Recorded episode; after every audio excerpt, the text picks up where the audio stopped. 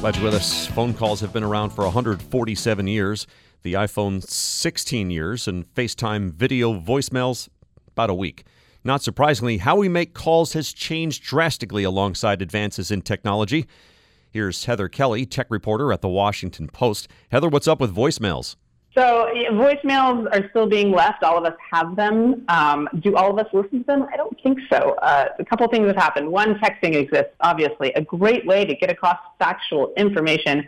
And two, a lot of voicemails are now transcribed automatically by our smartphones. So we're still basically reading them as a text. Uh, so I, and you know, everybody I spoke to with the story would like to ask other people, please stop leaving a voicemail, especially if it's about factual details that we need to understand and write down. You can leave a voicemail if it's sentimental, a happy birthday song, a grandparent saying "I love you," something along those lines.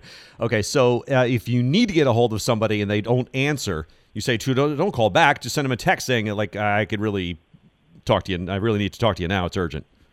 Yes. However, no, I have so many pet peeves about this.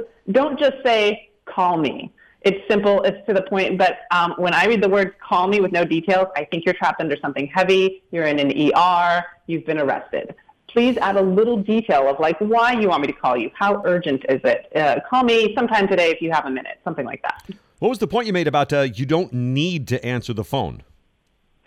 So this this was something great that um, the Emily Post Institute brought up. It was that it's not just on the person calling to have all these rules you as the person answering can also choose to ignore something, to send it to voicemail and hope they don't leave you one.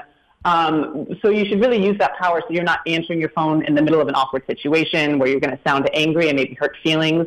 Just send an automated text or call them back later. Hmm. We're speaking with Heather Kelly, tech reporter at the Washington Post. She's got a good story called The New Phone Call Etiquette Text First and never leave a voicemail. Um, you made a good point too about uh, emotions, right? The emotions are for voice, facts are for texting. Yes. If you are in a fight with a significant other or a sibling or your mom, that should not take place over text. That's not a good way to solve our problems. It should be a phone call. Better yet, if you have time, it should be a video call like FaceTime where you can actually read each other's faces. It's going to make the fight either blow up faster or resolve much quicker. What does uh, iOS 17 bring to us on this front? So this is what I actually thought about it. iOS 17 has a whole bunch of new phone features, but the two biggest for me, um, one is a throwback, is it will automatically transcribe a voicemail while it's being left. So you can choose to screen your call and pick up the phone and say, oh, hey, actually, I am here. Um, that's something those of us who had these things called answering machines yes. still remember doing. um, and the other feature is if you FaceTime somebody and they don't answer, you can leave a video message. This is hysterical to me. I love it. I want everybody to leave me video messages. Many people will, will disagree and not want to see those.